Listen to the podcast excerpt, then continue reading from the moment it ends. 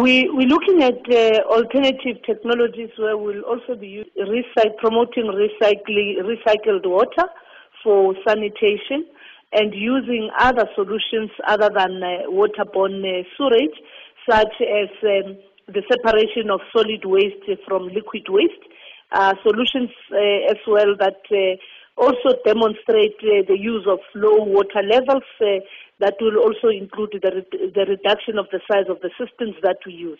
Now, could you explain to me exactly how the low water or no water toilet flushing system would operate if successful? Some of them uh, are, are, quite efficient, especially for our rural areas where the cost of laying down the pipes actually makes it difficult for government to reach uh, the targets.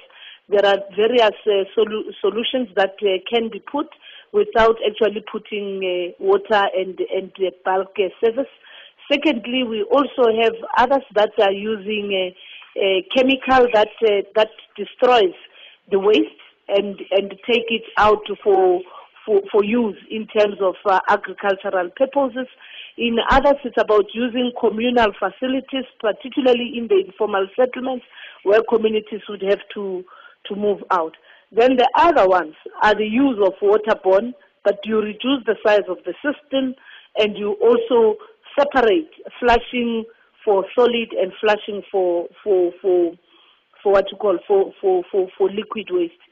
Worldwide, there's now a reduction in terms of uh, dependency on uh, big water treatment plants it is much more effective to use smaller treatment plants that are targeted to a community. And through them, you can then be in a position to recycle. So now, many rural parts of the country are still without proper sanitation and water. If you look at it today, how are the toilet flushing improvements going to benefit them when they do not even have uh, these basics to begin with? It is precisely because of uh, that uh, uh reality of uh, the typology and the location, because many of our rural areas, unlike in the first world, our rural areas, we have communities that are, are, are, are actually separated, one household separated from, from the other.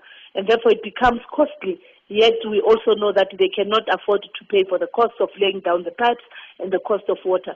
So we are putting single uh, recyclable water use uh, facilities. We are also using the separ- a, a, solution that separates solid from waste. We have solutions also that, uh, unlike us using the honeysuckers that extract waste and take it to a wastewater treatment plant, the waste is actually destroyed on site. We will be doing some of these projects in Thaba Nchu and in uh, in Botshabelo in the in the Free State, since we have also started to do them in in the in, in KwaZulu Natal.